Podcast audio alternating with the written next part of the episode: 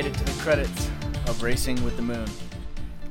This is the episode number two of our long storied chronicling of Nicolas Cage's filmography. I'm Seth, I'm Brian. and there's definitely spoilers for Racing with the Moon from 1984. So, Should you choose to it. watch the 1984 movie Racing with the Moon and do not want to know anything about it, uh, be warned, you're going into this 30 plus year old movie blind. hmm we got that Avengers Endgame spoilers over here. End, Endgame. End, Endgame. Av- Ed, Avengers Endgrain. This is this is nothing. Man. This is bad. This is Everything we do is bad. Everything is bad forever. well, I I was not expecting to like this movie as much as I did. Right? I like this movie a lot more than I expected. And I kind of knew I was going to from the very beginning. There's, you see Sean Penn's character, like, uh, here's, I know exactly where I knew I was going to like this movie. Tell me. Tell me. it's, it's a few minutes in. He grabbed, he's got like an apple, he's on his way to school or whatever. And he like stops in front of somebody's yard Yes. and pretends to be a quarterback and like runs up and it's like and he looks at the defense and he looks at this like kind of angry looking dog in the yard and then he like jogs back all, all funny and he's like all right and he fucking jumps over the fence and outruns the dog and jumps over and he's like oh you're too you're getting old butch or whatever i was like oh okay It was, this is gonna be one of those like charming films It was very Ferris Bueller esque. He just like ran Mm-hmm. across a portion of the yard as the dog chased him. Yeah oh, It was- yeah. Speaking was, of uh, which, this movie is, um, I'm I'm just gonna put it out there right now, the best movie of all time, and that is because there is Oh. a dog in an aviation cap with goggles, and dude bar none, I, argus oh my god Argus is the best boy, as are The all best other boy. Are, as are all other dogs are the best dogs. yes But uh, because he Uh, was wearing that aviation cap, this is the best movie. Yeah, he had like the the old timey. So this is a movie that takes place in the early '40s. yeah, yeah. Um, and During Argus World War II. is the main is the main character's dog. Yes, during World War II. Main character's dog. His name's Argus, and he has one of those like old timey leather goggle like pilot goggles head piece things yeah, on. Yeah, yeah. on Red his head, Baron style. And yeah, yeah, exactly. And uh, when you see it, they're like they go to the cliffside and meet up with um, another one of the characters named Sally, and she's like, "Oh, what's your dog's name?" And he's like, "Argus." And he's like, "Why is she, why is he wearing that thing?" He's like, "He got us for his birthday." Yeah, I was see, like, "Fuck yeah, he did, Argus! birthday. Hell yeah, dude! Like, come on, these are these are birthday, good people. These are good people. yeah." I was like, "It's just so good." so I guess man. just uh, uh, very- warning there. Spoiler spoiler alert on top of the spoiler alert. I am very biased towards this movie because of Argus, who was only in it for a grand total of about thirty seconds. yeah, totally won me over. But yeah, like I, I did very, I, I did enjoy that scene as well. I'm like, oh, like the dog comes up to him all wagging his tail. I'm like, oh. But yeah, it- I love dogs that- so much. Yeah, yeah, we are, we are very much dog people. But uh, I think that just speaks to uh, that. That that's like a, a good tone setting for the movie. It was very, well, maybe not for the movie, but for our, or at least my perception of it, it was very charming in a way. Like I, yeah, I don't know. It, it I went into it like uh, another, like from the from the posters, it looked very, like boring and just kind of like, oh, it's it's another one of uh, Nick Cage's early movies, so he's probably not going to be very crazy batshit Nick Cage, and like, it just didn't seem like it was going to be great. But I don't know. It won me over. Totally, and it, I mean, it has like a pretty low critics critics score. I well, I wouldn't say low. It's got like sixty percent on Rotten Tomatoes or something. it's so I was kind of like, oh, you know, it's another kind of throwaway sort of almost rom com kind of thing. But Mhm. once it it started, it ha- it exudes charm. It is an entirely too charm. Like it's it's way too charming for what it has any right to be. and yeah, I like I, I would I would probably agree with you there. And I don't know, maybe that's maybe we also like it a lot just because we went into it without any expectations of this is such a great movie. Like you, you hear that all the time Yeah. when people are telling you, "Oh, you got to see this; it's the best goddamn thing on the planet," and then you go see it and walk out of the theater going, "That wasn't that great," but like we didn't Yeah. have any of that. So Yeah, there was no preconceived notions Yeah. going in, other than seeing the poster, which is just Nick Cage and Sean Penn standing in front of a train, and you're like, oh, okay. uh, uh, cool. I but yeah, uh, yeah, it was good, man. Yeah, having said that though, I mean it it it did have its issues of of course. It's just like I have I'm learning that with a lot of these movies made in the 80s, I I don't know if it's just the film style at the time, but I see a lot of or or maybe it's just the way I follow, it, but I see a lot of like plot point then cut to another plot point, then cut to another plot point, just like no lead in for anything. This one was Hmm. absolutely better than Valley Girl in that there was like foreshadowing and stuff. There was, you know, like explained this here and it came back over here and it didn't just like plop here's this and then plop here's that. But there there was a lot Yeah, of surprise. this movie. Yeah. Valley Girl didn't have a very good story. I mean, are you not surprised, Seth? No, I'm not. kind of a low bar, honestly. I mean, got to be a limbo champ for that one. True. Yeah, there's um, there's a lot of good points in this movie though. Like there's definitely some things like Nicolas Cage plays the I would call the secondary character in the film. Definitely, yeah. Um, so it's it it fully stars Sean Penn and Elizabeth McGuire. nope, McGovern. No, not It Lizzie stars- McGuire. I wish. It stars Elizabeth McGovern and Sean. Penn for sure. They're the starring pair. But Yes. Nick Cage plays Nicky, and he's he's in it like a lot. And and Nicky's character is very much like super Nick Cage, like He's his- kind of an goes- asshole. Kind of an asshole. But he he goes like a little crazy. He dances weird. He dances a lot in this film for no reason. He's the only one I actually very much enjoyed that a lot. It's so good. It's very much like yes, this is what I wanted to see was like weird weird dancing and like incongruous levels of like jokes that don't land and it's, it's It's- it was exactly what I wanted from a Nicolas Cage performance But see, for sure. like speaking of the dancing, there was that one part where they just got plastered and they were walking down the alley um, to the to the he, tattoo like, parlor. Hump walk. Not even that. Fucking Sean Penn's character says to Nicky like, "No, you you drink too much and it pisses me right off."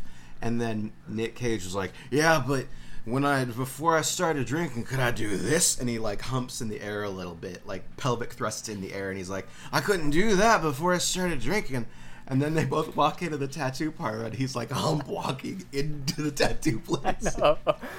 You missed the so best great. part, man. But it's- it's- right after he, Oh. he's like, "Oh, I couldn't do that. I couldn't do this when I was drunk." And fucking Sean Penn's character goes, "Uh, yeah, but why would you want to do that?" Oh, yeah. And then they start Yeah. walking into the, He said, the "Why did you want shop." to do that?" Then Nick Cage goes, "It brings me pleasure." that was his line. it brings me pleasure. And then he walks in and like, God bless that tattoo man for being like, Dude, no shit. "I'm gonna do you a favor and not tattoo this giant eagle on your very hairy chest, Nicolas Cage. I will not do that for you, and you will thank me." It's like, hey man, you're drunk as shit. I'm gonna need you to leave. I'm gonna do you a favor and not do what you're asking me to do. Oh man, yeah, and the the line there, he's like, "Yeah, in in however many weeks we're shipping out, and like we're gonna be in the Marines, like fighting for the country." And the guy's like, "How lucky we are!" Like, Yeah. he's just like, "Good for That guy us." Oh boy. sassy to the limit, man. He was having none of it. Oh man, that knocks some points off. We need more tattoo man in this movie. so, a bit before that, right? Taking it back to the, Yeah, to the yeah. beginning, right? I, Sean, I Sean couldn't Penn's not talk about Nick Cage's awesome dancing, dude. His weird humping, drunken air humping is like Ugh. correct. That's what I need in my life, actually, as it turns out. um, so Sean Penn plays Hopper, Mhm. And Hopper kind of falls for for a girl just an unassuming girl he sees kind of around town doing odd jobs, at the movie theater, at the library, things like that. Um, and he there's like an opening scene where, uh, or not opening scene, but there's a scene where I realized that uh, this was clearly like a teenager in a 40s movie. Because before we didn't really know how old they were, we didn't know exactly, you know, what was going on. Yeah. But he leaves flowers for um, Elizabeth's character, uh, Caddy. Caddy, He yeah. leaves flowers for her at the um, the movie theater. She's like, working the box office, and Yeah, the box office. Thank you.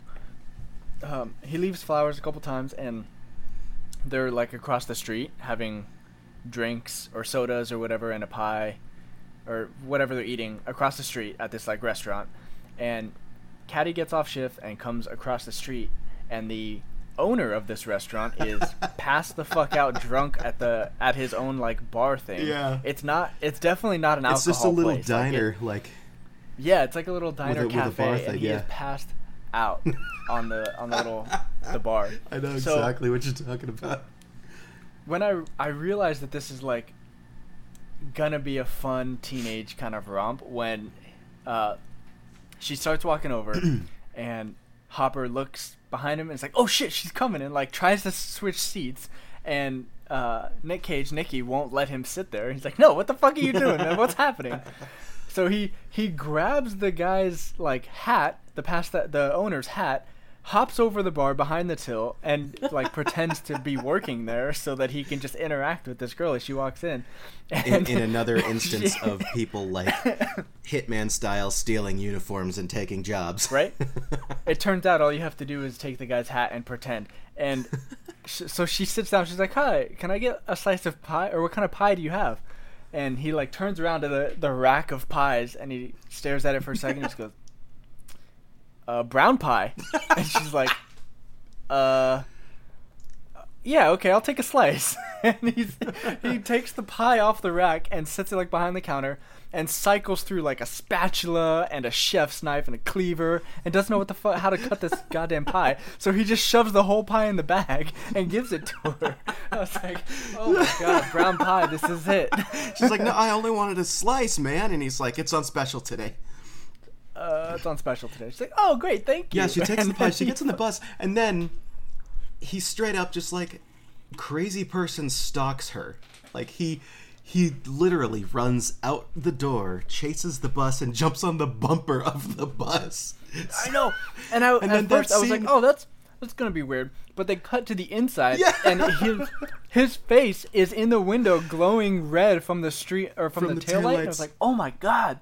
Like This I, I was so hoping that you noticed that. Like it, oh, like it was a shot of like from Caddy's face, uh, looking to the back of the bus so you could see the back window, and there was just red Sean just like- Penn's face, like I'm gonna get you. He's like, "Yes, yes, the bus." yes, So the weird, bus. man. The woman has the pie.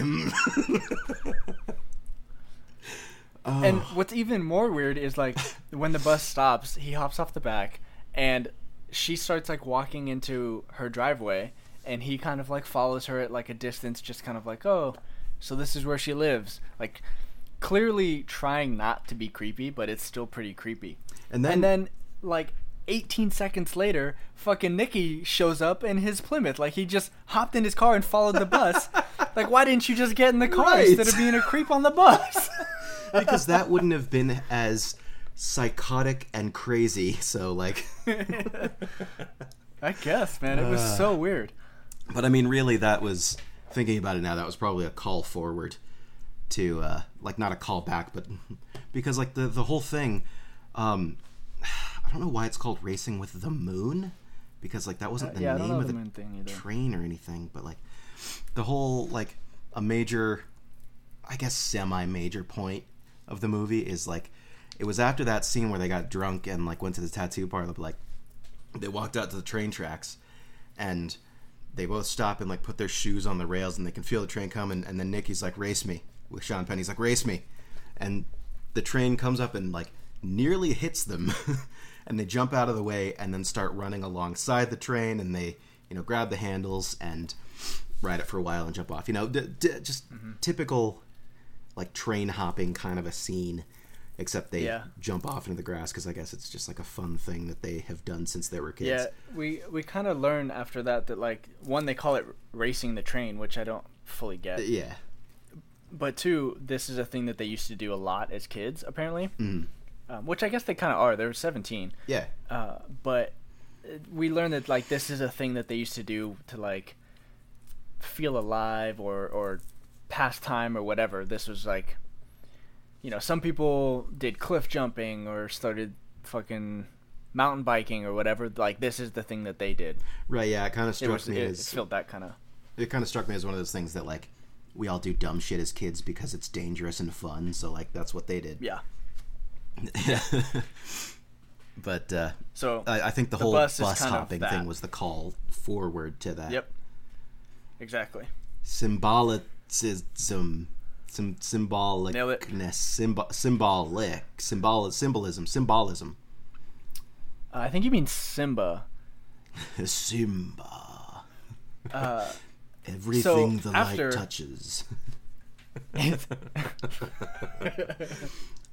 I mean, was Nick Cage in Lion King? oh man, if only he was.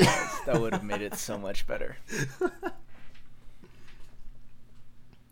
Um, so after the the creepy bus ride, the very next day in in canon, we get one of my favorite like half second shots. Uh,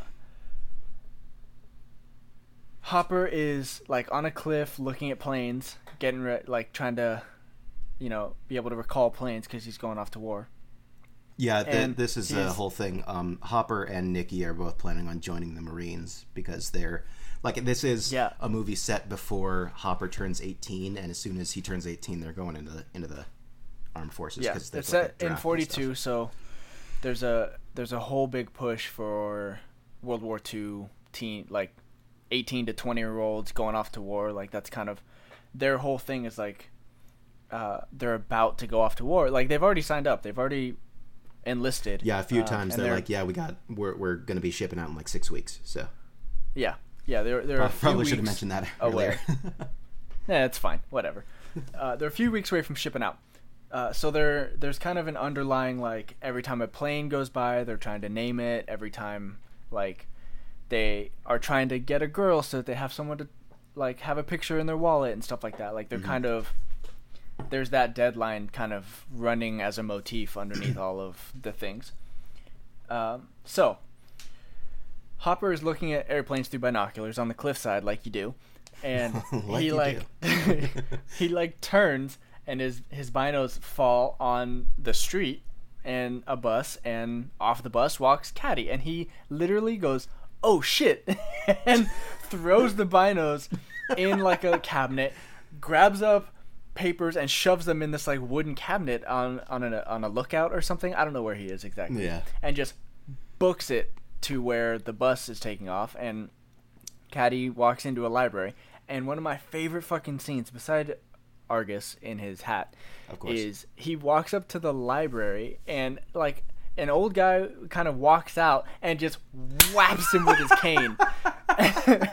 and he just Yes. like thumps him and goes and like walks off and he's like, "Oh, I'll get you, Eddie. He's just- One of these days I'm going to take that cane away." And Yeah. like, Did that guy just beat this kid with his cane?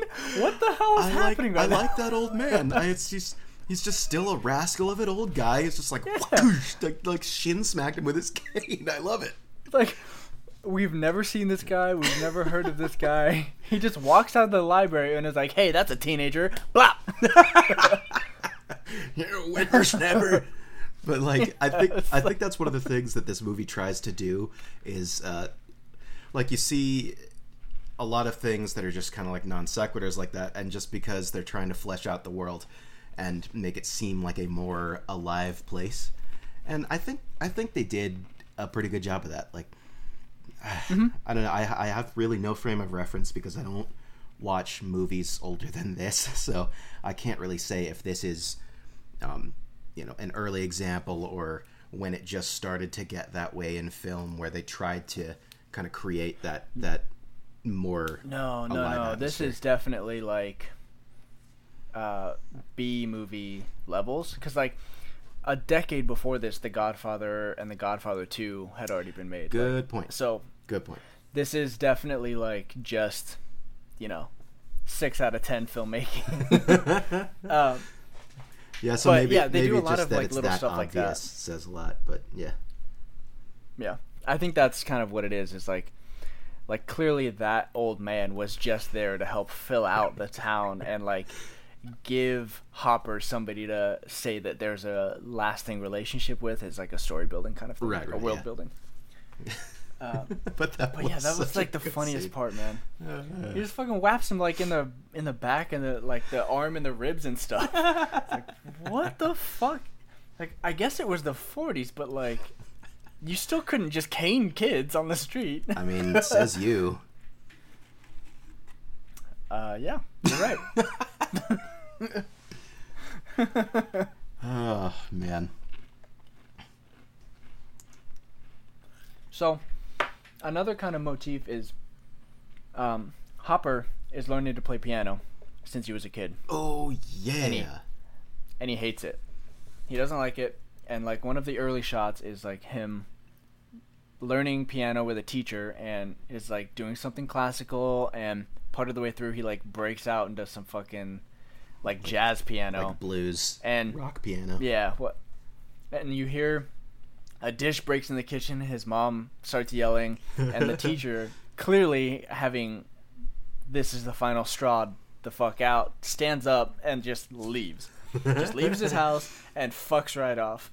And uh, you, this is kind of where they establish that like none of this really matters, and they're having a hard time as kids um, staying attached to what they're doing day to day because they're about to go to war. So like Mhm. he's like, oh, you gotta still learn like your piano and like you gotta learn. He's like, I don't want to. I'm going to fucking war. Like this doesn't matter at all right.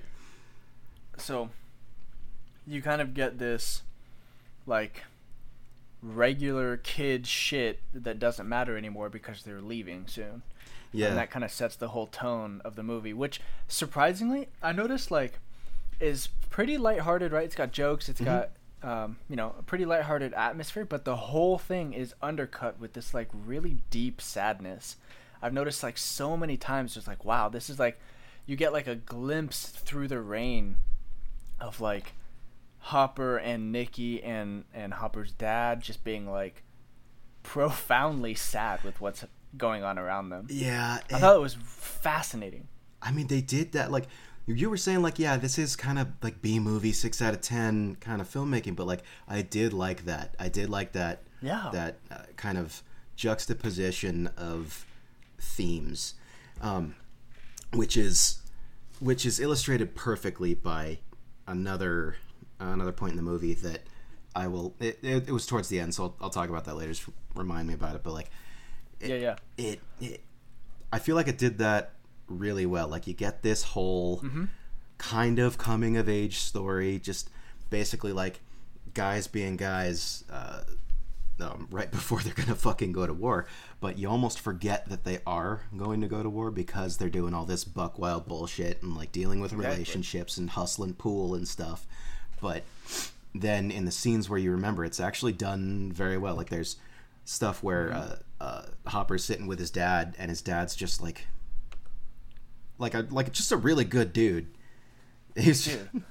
His dad is really excellent. It that's it like super caught me off guard how when this movie kind of got a little serious, it was like good. yeah, like, Like, it wasn't just- It's- Trying to be serious. It was like actual proper like filmmaking. it was, you know was, what I mean? It was serious enough for as lighthearted as it was, because like if they tried Yeah. to get any deeper and more somber with it, it would have been real. Like it would have stuck out like a sore thumb. Exactly. And they what was really good is like you kind of got like so most of the characters were pretty one-dimensional like you might expect from both like a mid 80s film and also the early 40s like people in general back then were a little bit more guarded and less open with what's happening and what they're feeling It- Right, there was right. a lot more like etiquette and protocol There was a lot on. more like suck it up, kid. Like Right. Yeah. And what was really cool was Hopper's dad was not like that at all.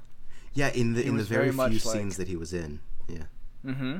He was super chill and very much like, like he says, um, like he he asks Hopper like what's kind of going on, and then it doesn't really answer, and he goes, "Well, you know your thoughts better than anybody else," and it's like, "Yeah, dude, fuck, what a good dad." Right. Yeah. It's like, yeah, he, he's going through shit and like doesn't want to talk about it, so you're just like, yeah, I mean, you know, you know your shit. If you don't want to talk about it, just and then they go Yeah. back to fucking digging a grave. yeah, it was because so- Hopper's dad's a gravedigger. Yeah, Hopper's dad's a gravedigger, and apparently that's where the wisdom comes from because Hopper's dad knew what was up. I mean, like, if you're a gravedigger for a living, yeah, yeah, you probably get a little bit of wisdom with that. I would say. Yeah, I'm sure. Like, there was one point. I'm sure. I'm sorry, I, I cut you off there. No, go. I was, Go, go, go, there was one point where like they're digging a grave and Hopper's just in another fucking world, just lost in his own mind. And then they stop for a minute. He's his dad's like, "Hey, client's not going anywhere, bud. Uh, we can we can take it easy." But like he's looking off into the distance, and his dad is like telling him, "Hey, when you go off to war, like write us. Doesn't have to be much, just a couple lines. Just you know, just so your mom knows you're good, and just like she has some peace of mind and all that." And Hopper just doesn't answer and is staring out in the distance. And his dad isn't like, "Hey, Hopper, hey, hey." He was just like, "So what's her name?" Yeah. I really like that. Yeah, yeah. He he knows what's up, man. Hopper's dad was definitely the coolest guy in this whole film for sure. Yeah. But then again, it, it doesn't really take much to know what a 17 year old is thinking about when he stares off into space. No shit. Ugh. so, yeah, let's see. What. Uh, so where were we? so Hopper finally kind of gets the eye of the girl. He talks to her at the library Oh, after getting yeah. caned. After caned getting by the old caned in the street. he convinces her to like go out with him a little bit or no he just convinces her to like talk to him. Uh, and then he sees her in that same cafe like later in the day or the next day or something. I can't can't recall. Mhm. and fucking caddy pulls some straight bullshit. Yeah, like, what was the point? she's ta- she's talking to her friend or her Yeah, her- cousin? No she's talking to her friend a friend, yeah, Gretchen. and and Gretchen is setting up Caddy with with her cousin, uh, like just to go out on a date. Mhm. Uh, and Caddy, like, sees Hopper walk in and was like, "Hey." Uh, so some background real fast. Caddy is gonna go on a date with Gretchen's cousin, but Gretchen doesn't have a date for this thing, so it's gonna be awkward. So she sees Hopper come in, and she's like, "Oh, how about how about Hopper? He's kind of cute." and Gretchen's like, "No, he's a fucking idiot." and she's like, "I mean, yeah, but in a in a charming way, basically is what she says." And he kind of walks up and is like, "Hey," and and Caddy's like, "Hey, uh, what are you doing for Christmas Eve?" And Hopper's basically like, "Oh, like nothing. My family is not doing anything, and my dad is fishing at midnight." Yeah, he basically just like puts together this whole lie to say that he's free on Christmas Eve so that he can go Yeah. out with this girl with with Caddy. With whatever's happening, like he doesn't care. She's talking to him, and like he is gonna be free regardless. Yeah. So he like makes up a lie that his dad is fishing, and she's like, like, fishing on Christmas Eve? like, yeah. He's like, at night? He's like, uh, yeah. I mean, it's kind of a tradition. You see, uh, some people have, you know, ham or turkey on thing or on Christmas. Uh, we have fish, and she's like, oh, okay. Oh, a gallon of PCP. Yeah. a, a gallon. That was that was essentially the reaction. Yeah, that was Oh. a very widest kids you know reaction, like eyes wide, like uh, okay, Sure, sure, that's a normal thing you just said.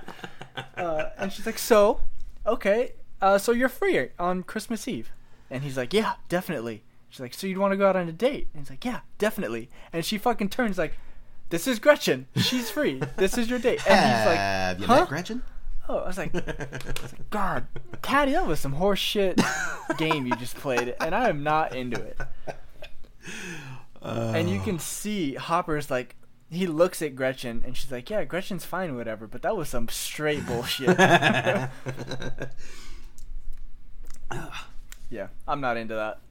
yeah, Caddy was like, Caddy lost some points in my book on that one. yeah, that was that was very strange. Because like at that point, she she knew that he was into her. I'm pretty sure. Definitely.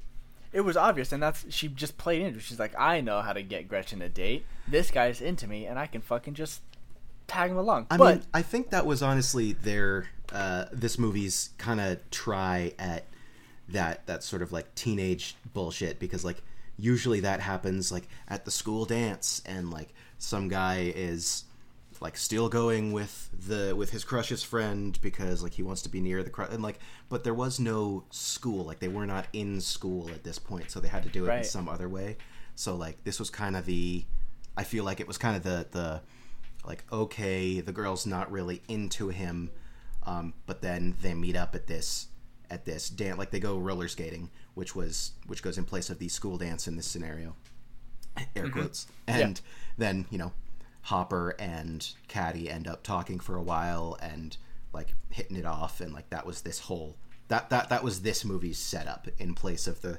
normal like teenage high school drama thing. Exactly.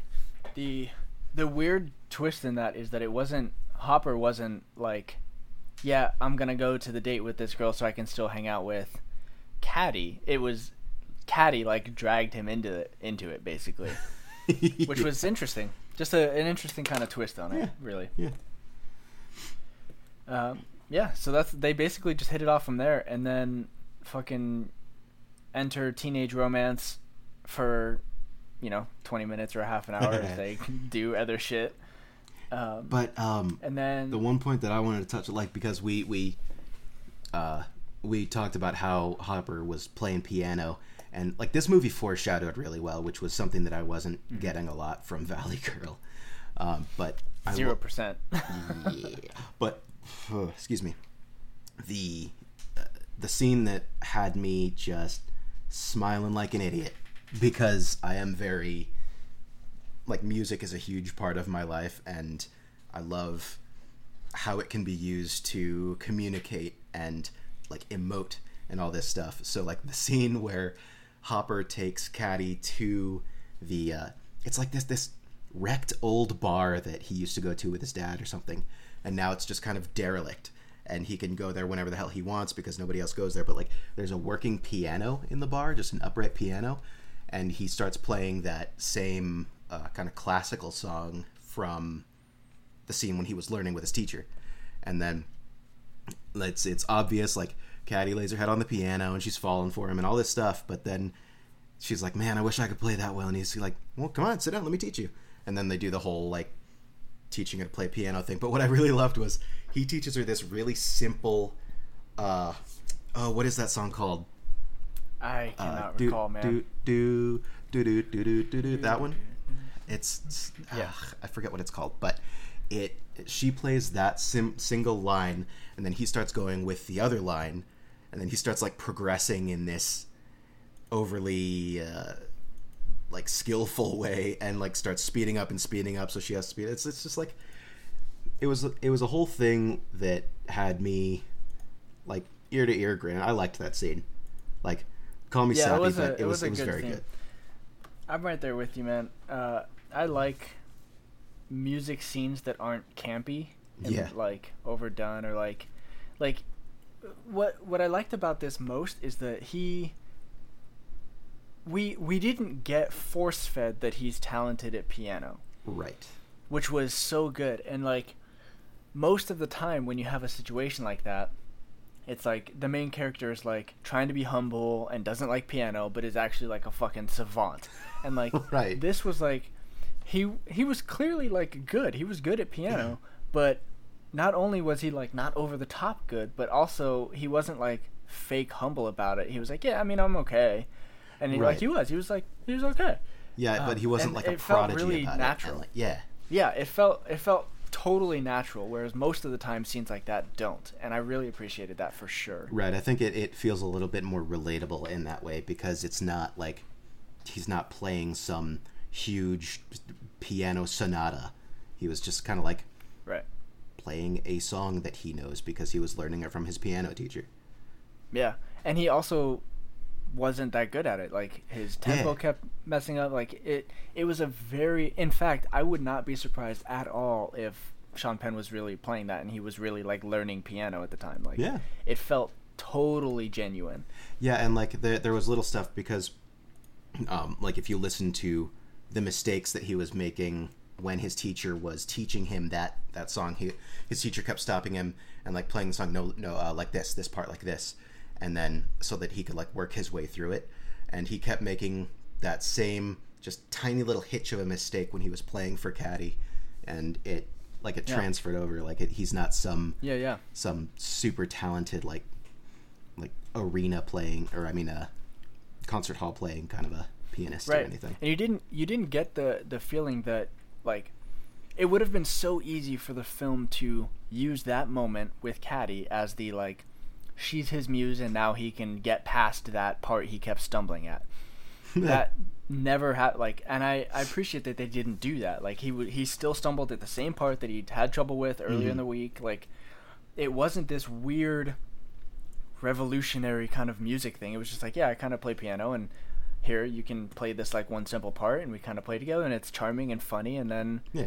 uh, he kind of is like yeah maybe she is into me and she says that she has to leave and they kind of leave and it, it it felt entirely real like it was so cool that like i've had similar like situations when i was a teenager it was like kind of weird doing my best still struggling still being shitty trying to impress this girl and like she's kind of into it and like it was it felt totally relatable it was for me of all the weird stuff that has happened that happened in that movie that was that scene was like the most relatable scene for me and secondarily when they're at the lake um, like as they're trying to find the lake they're like kind of so Oh, yeah, yeah. after that he like um, they kind of uh, later the next day or something like that they like go for a hike in the woods kind of place. He has a place he wants to show her basically. So they're like walking through the the forest and uh, he's like yeah me and Nicky used to come here so like i kind of know the way. I'm not really lost but he's kind of lost. Kinda. He's, he's unsure right? Um, and he's like no this tree right here there's an arrow nailed to the back of this tree that points directly to the lake so they go around the other side of the tree, and it turns out the tree has actually fallen over since then. So the arrow's on a branch pointing straight up into the air, and they they have this moment. She's like, "Oh, well, it's clearly not in the air," and they kind of look at each other, and it's like, I I I know that look. I've been exactly there. We're like, well. It's probably one of the, and and and Caddie goes, yeah, well, it's not the way we came, so it's either that way or this way or that way, and he's like, or somewhere in between, and they just like go off. And it's like that that moment with with the piano one was like super relatable and super. It felt it stood out because it felt uncommonly natural and genuine for the movie. Like the rest of it was like 40s and like clearly it's acting and stuff, but that felt like it could have been just somebody recording two actual teenagers out on an adventure. Um, and it like stood out in the movie to me. Yeah, I, I did. I did definitely like that reaction to it. Hit the the arrow. He, he's just like, well, Nicky was always an idiot, so it's either Yeah. that way, Like- that way, or that way, or any of these other ways. Like, the, I, because like that's pretty much what I would do in that situation. It's just like, well, we know which way it's not. Let's try one of these. Yeah. It's like just uh d- just don't leave. Let's let's just continue on, please. please, please don't leave, please. Yeah. And then immediately after that movie takes a significant swing for the adult where they go skinny Yeah. dipping. They find the they find the pond and they go skinny dipping and then you see Sean Penn's ass, which was choice. and then they like kiss for the first time finally. And then they get up on the shore. Yeah, well like there was like this it was it was really weird. She was very like unsure and then he's like it's January. I'm getting in the pond, and she's like, "All right, well, I guess I will too." And she like gets naked. You can see the moment where he's taking off his shirt and stuff, and she's like, "It's cold. It's January. Let's just wait until spring." And, and when it's warm, and he's like, "I won't be here in spring when it's warm." And he continues and then you up, can and see she that has like, this switch moment. flip in her head. She's yeah, like, She literally Uh, like all right. Um, she like frowns and does that like, well, fuck it, yeah. And Yeah, she- that- then she starts. that was a literal well, fuck it moment. you can see it on her face like, uh, all right, we're doing this. Yep, sure. And then they fucking go skinny dipping, and then they get up on the shore and have sex, and now they're together or whatever. Which seems like a bad idea, honestly. Just in the grass. I thought you were gonna say in the forties. I mean, yeah, maybe. Seth, nobody had sex in the 40s. What are you fucking talking about? It's always been a bad true. idea in the 40s. That's why no babies came from that time. Duh. It's true. It's triple true. That I mean, you might be right. It may be like a there may be some hygiene problems with uh, having sex on the coast of a pond in the forest, It's just like a. Yeah, I don't know. just like in the grass. I don't know, Uh, yeah. but yeah. When. Then they're together after that. Yeah. When you said takes a significant turn for the adult, I thought you were talking about the other main plot point, which is apparently that uh, Nicky got his girlfriend pregnant.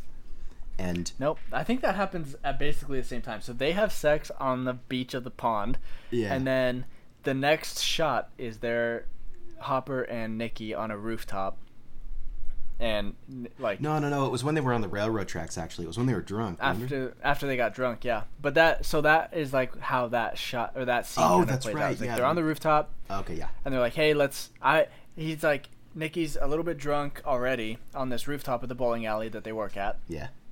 and he's like, "You know what? I'm gonna get a fucking eagle right here on my chest." and then then they fucking cut get to a drunk few and minutes walk later. to the when they get drunk and walk into the tattoo, tattoo parlor. parlor, and then they go onto the railroad tracks where this is all revealed. Yep. And then they're they're like standing there on the railroad tracks, um, do the race, and then after that they're still they continue walking on the railroad tracks, and and Nicky's like, hey man, look, I need I need your help. I definitely got Susie pregnant, and she we need money for an abortion, basically. Yeah, and they call Which- it a clean abortion, quote unquote. Yeah. Which to me is just like, yeah, they just need the to be clean. It's not a back alley abortion shit. But They then they do, like, take a- her to like a fucking trailer. which is because I don't. It wasn't actually like a trailer, but it, was definitely like not it. a nice It- place. Yeah, it was. Yeah. But um, which I think just comes out of it being in the 40s and abortions are like not a fucking thing back then. exactly, yeah. Yeah, that, that's what I, I Um, realized shortly after. I'm like, why are they going here and not the? Ho- oh, that's why. Oh right, it was 1942. um, but yeah, he's yeah, like, man, and that's like a significant plot point is the abortion. Yeah, which is, and they like they nearly end on that, which surprised me. Like this, this seemed like a, a just a story of, you know, teenage romance and like, uh, uh, boy meets girl. Uh, there's conflict, and they like are mad at each other for a while, which was actually only a few minutes of the movie, and then at the very end, uh, boy joins up with girl, and then they go off to it's it's just like it almost ended on the B plot. Yeah. Yeah, which is wild. And what's even more wild is like the fact that the an abortion is like the the abortion which is part of the B plot with the secondary pair of characters ends up being like the turning point in the film for everybody, which was super cool. It was like it was surprisingly well written that way. It was just Where- it, it was surprised me how late it was in the movie. Yeah. Weird. Yeah, yeah. The And timing of it I was mean, very weird to me.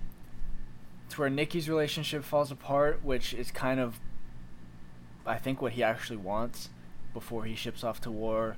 Um, Hopper and Caddie's relationship always, almost falls apart because this this whole thing is so crazy. Like, they assume, so they assume that Caddie is rich this whole time. They call her a Gatsby girl. her- That's their name. They call for her a rich people. Gatsby girl, which is choice, and I'm stealing that for sure. Um, so they think that she's rich because they see her when he creeps on her from the bus.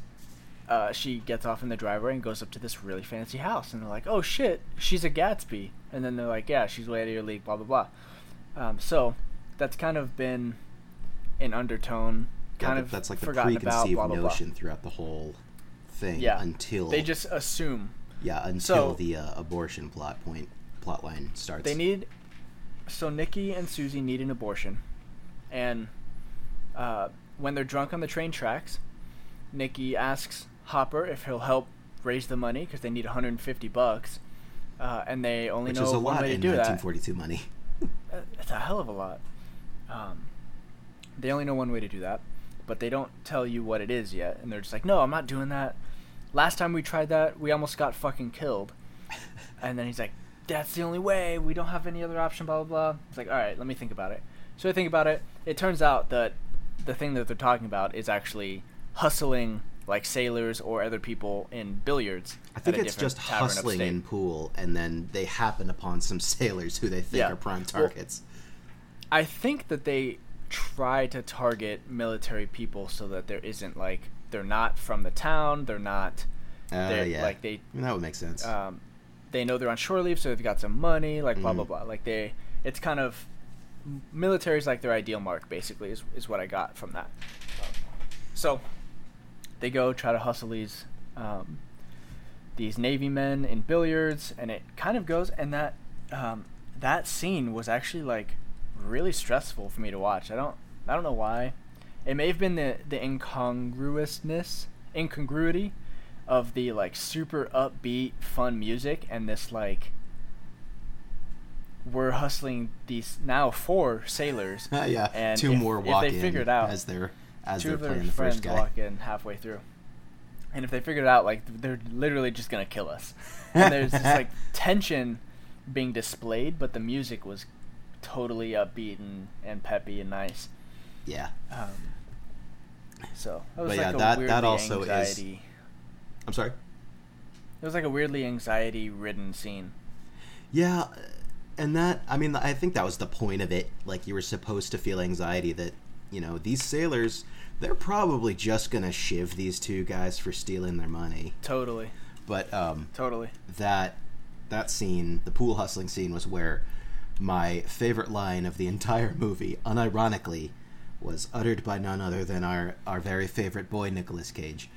He, he so the the scene plays out as um, Nicky goes up to these guys and is like, "Hey, you want to play some pool?" and like hustles them that way and like gets them to play. And he's like, "All right, what are we, what are we playing?" He's like, "Oh no, not me, my friend over here." And he points to Hopper. He's like, "I got a bad wrist. Hopper's gonna play."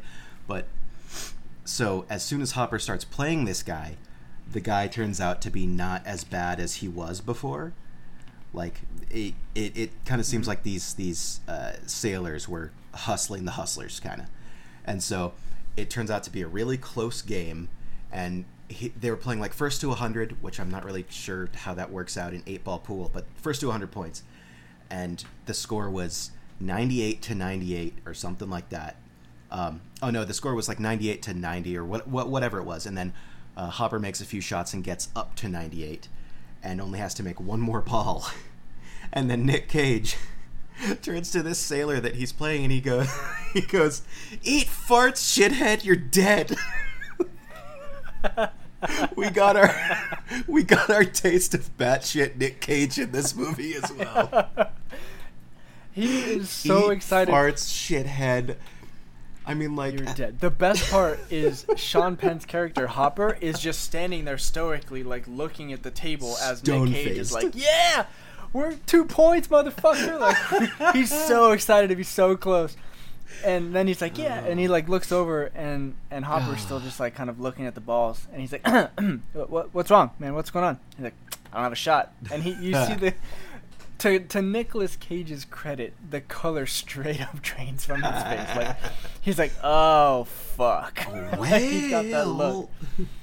Yeah, long Like story I definitely short. shouldn't have told that guy to eat farts just now. Su- suck the farts right out of the bottom of my pants, you shithead.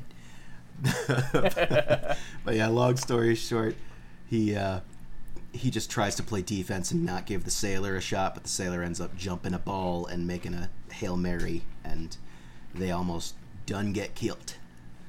mm-hmm. They have to kind of fight their way out of the bar, and they they leave. So yeah, that that's what leads to Um, this whole thing with uh, like the abortion B plot line kind of throwing everything into Meshing. disarray because Yeah. um, just out of the blue, like they're they're walking into Hopper's house for his birthday, and uh, like they're all getting together for his birthday, and then uh, Nicky on the porch just kind of like out of the blue asks Caddie, "Hey, we need some fucking money, and we know you're rich." Basically, was what he was trying to get at, and then Hopper's like, "You know what? Don't fucking do that. You know, go inside, get the hell out of here."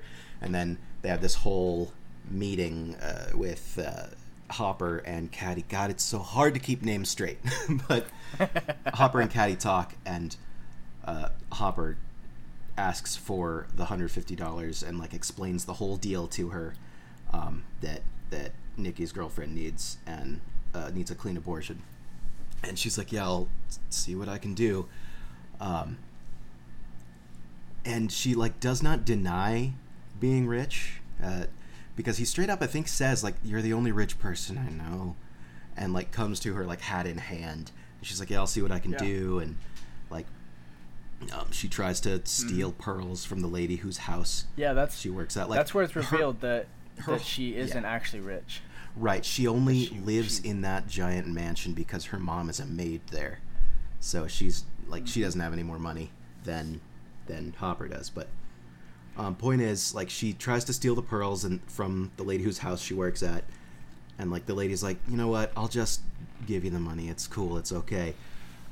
Just, Dude, that lady is so fucking chill. She gets caught Right. trying to steal pearls from the girl's room, and she's like, "Oh, what are you doing?" And she's like, I, I, and she like takes the pearls, and she's like, "Oh, here, you can try them on, like here." And she's like, "No, I wasn't. I wasn't in here to try on the pearls." yeah, she straight up I just was gonna take them. And and the lady's like, "Why are you in trouble?" He's like, "No, but I, I definitely need some money." And she's like, "I'll here. I'll just give you Yeah, some yeah money." she's, she's totally like, sympathetic about it. She's like, all right, I'll, I'll help you out. Um, what a fucking good person that was Right. like it was so it was so cool it's like clearly like you got what i really liked is you got the sense that like okay clearly this isn't just like i caught the maid trying to steal my pearls like she knows that this girl's a good girl like Yeah. and she wouldn't just steal shit so like yeah, there's What the hell's going to her on? Like, character what- that way. Yeah. yeah it was super cool but um, so that that lends the whole like that that's how the abortion storyline goes forward is like they get the money and then they're in the car you know on the way to this this again finger quotes clinic. Um, all four of them together yeah. now. Yeah and then you know they they go in uh, the deed is done and uh, then they're driving back home. And the point that i wanted to touch on uh, because we were talking about how this whole movie is like this kind of fun teenage romp but it's undercut with this sadness of like world war ii is happening and we're leaving to go kill people and all of this stuff. Um, they did a couple of things like in the car on the way back uh, like it's it's just the three of them because they drop Susie off at home and then they're driving back um, to you know one of their other places but um, Hopper or uh, not Hopper uh, to Nicky god the names. Nicky turns the radio on and it's this like like they're, they're driving in silence. Nobody's saying anything and it's very awkward because of course it is. And then Nicky turns the radio on just for some background noise like you would.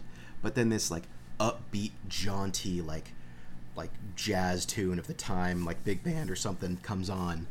And it's just it makes it so much more awkward and they did Mhm. that you really can see well everybody visibly upset Uh, like they all just like oh like this took a bad mood and made it terrible Yeah, because I think I think most, if not all of us, have been in situations like that where like it's just a bad, bad thing, and then you try to make it better by you try to lighten the mood a little bit, and that just makes it so much worse. And like you could see that on Yep. all of their faces. Yep. But I think that was a good kind of uh, yeah like like it was subtle call to Like that it- that whole mm-hmm. undercutting of sorrow thing. Yeah, totally. It it it made it kind of shifted the whole tone completely into place where it's like okay, this actually is no longer a time for jokes. There's no longer a time for the levity of youth. Mhm. This is like we're in serious shit now. Like it's time to be serious. It was cool. Um, and then so Caddie gets out of the car and she's like, I can't deal with this music. Let me out. So she gets out and is like, is gonna walk home. Um, she uh, Hopper gets out and tries to be like, "Hey, like it's, it's about the money. Like it's fine. You're the only pers- rich person I know. Like I'll get you the money back or whatever." It, No, I that- just that- you that- were the only thing that I. Yeah, that whole thing happened before. Uh, that when they were getting out of the car, it was like, you know, he didn't even know why she was. I mean, like he sort of did, but like, oh no, I see what you're saying now. But like, yeah, it, it was the whole thing where like, uh, she basically thought that he was only dating her because he needed money. That was the whole thing, and then that happened, and of course, that wasn't the time to try to clear anything up. So they just kind of went their separate ways. Yeah, that's when that's when she finally tells Hopper that she's not rich, that she Mhm. just lives there because her mom is a maid, and kind of leaves him a little bit stunned. And she walks home, and you know they're fighting slash you know they doing their own thing for a couple of days or whatever. Yeah, this is where the conflict Um, comes in in the usual like boy meets girl Right. movie. Which And which is, like, honestly was not very long. It had it only lasted for a few minutes and then it was resolved Mhm. because this was in the Yeah. last like 20 minutes of the movie. right? Because the conflict of the story was never with them; Which it is was with the time.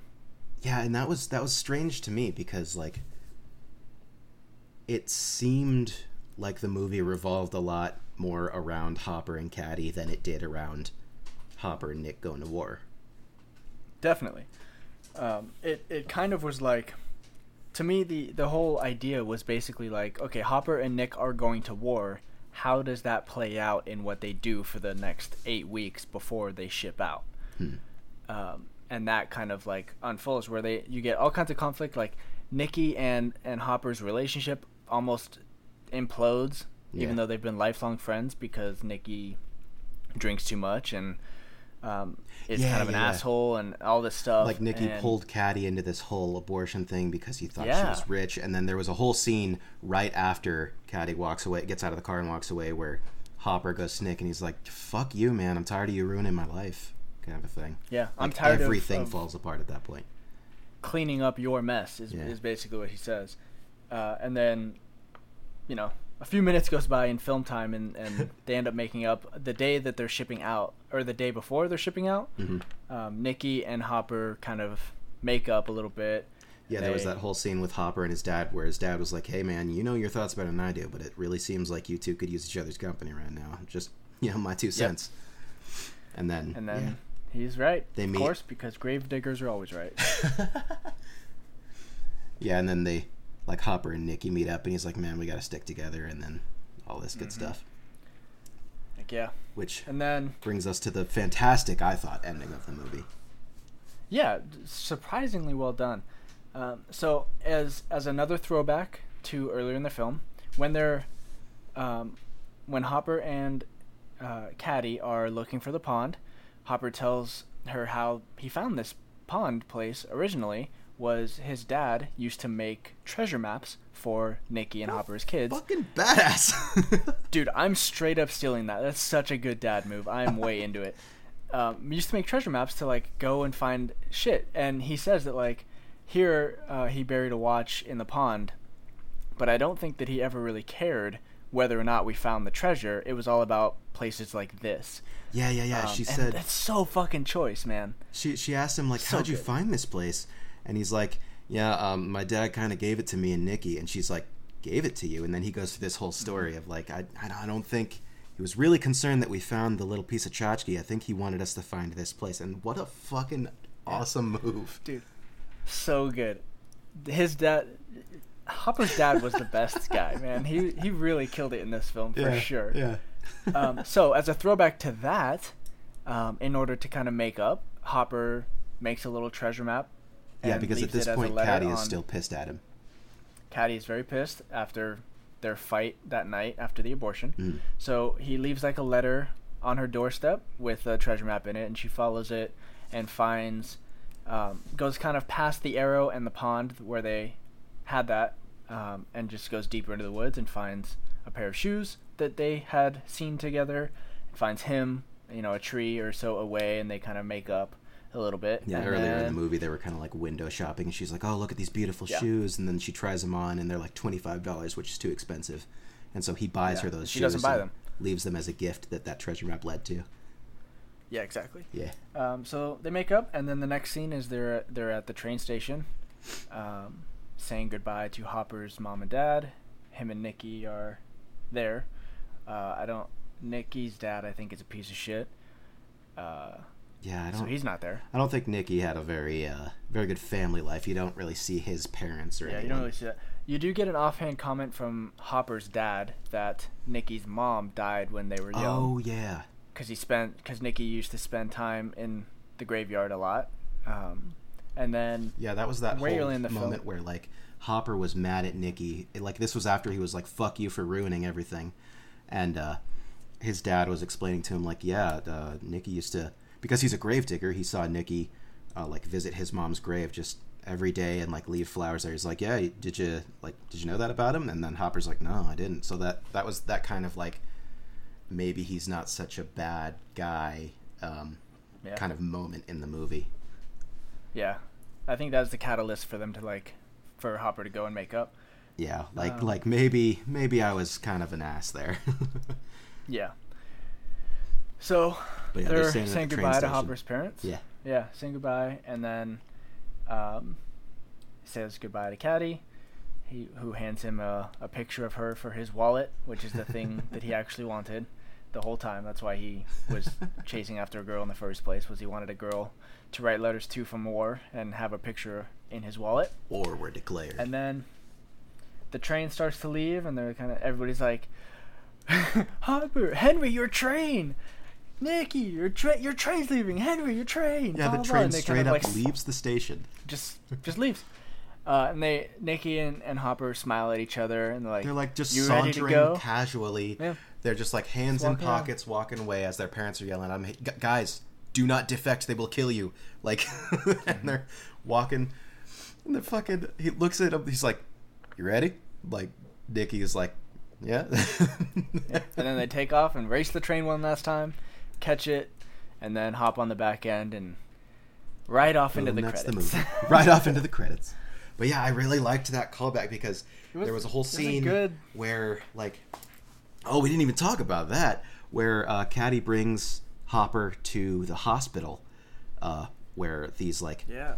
people who have gotten their legs amputated and stuff because of the war are sitting and like she brings them books and stuff and like she brings hopper there because hopper's not really taken much seriously it seems like. And she wants to be like hey look this is what you're getting into and sort of like teach him a lesson that way. But then as they leave hopper's like hopper doesn't like that. Um, and that's where the whole explanation comes from. Hopper leads Caddie to the train tracks where uh, he and nick chase trains. And he goes like if you were if you were trying to teach me a lesson back there like you know what we used to do for fun as kids? And then he explains how to hop on a train. And he's like but you got to be careful because the wind will like blow you underneath the train if you're not you know if you're not watching. And she's like isn't that dangerous? He's like yeah that's why we did it. So like i know what i'm going into. But i like that they had that entire explanation. Like they had video they had footage of them actually racing and hopping onto a train one time and then they had that scene where he explains like the mechanics of it and why they do it and that they've been doing it since they were little and then that was enough like they didn't beat you over the head with it that was enough of to uh, call back to at the end credits where they you know they race the the train that they're shipping out on and, and grab on i really Yeah, liked it was a, that it was a pretty fitting ending for sure. Yeah. I liked it. So Yeah, so, what what uh, would you recommend this film? i would yeah yeah Yeah, I I also would recommend it. I think it's surprisingly charming. Uh, it, it's you know it's nothing crazy. It's no blockbuster, but it was it was surprisingly good. Yeah, like I would recommend it if you're just kind of looking for something to watch on on a weekend or whatever, and like you don't you don't really feel like watching much, and like this this pops up, and like yeah, give it a go. It's a good movie. Um, Yeah, it's definitely not a bad. Or if you need to watch something with your kids or something, don't watch this. yeah, yeah, duh, yeah. no, not a family film, as as evidenced by what is this rated R, PG thirteen. I actually have no idea, but there's definitely Sean Penn's ass and some boobs in it as well.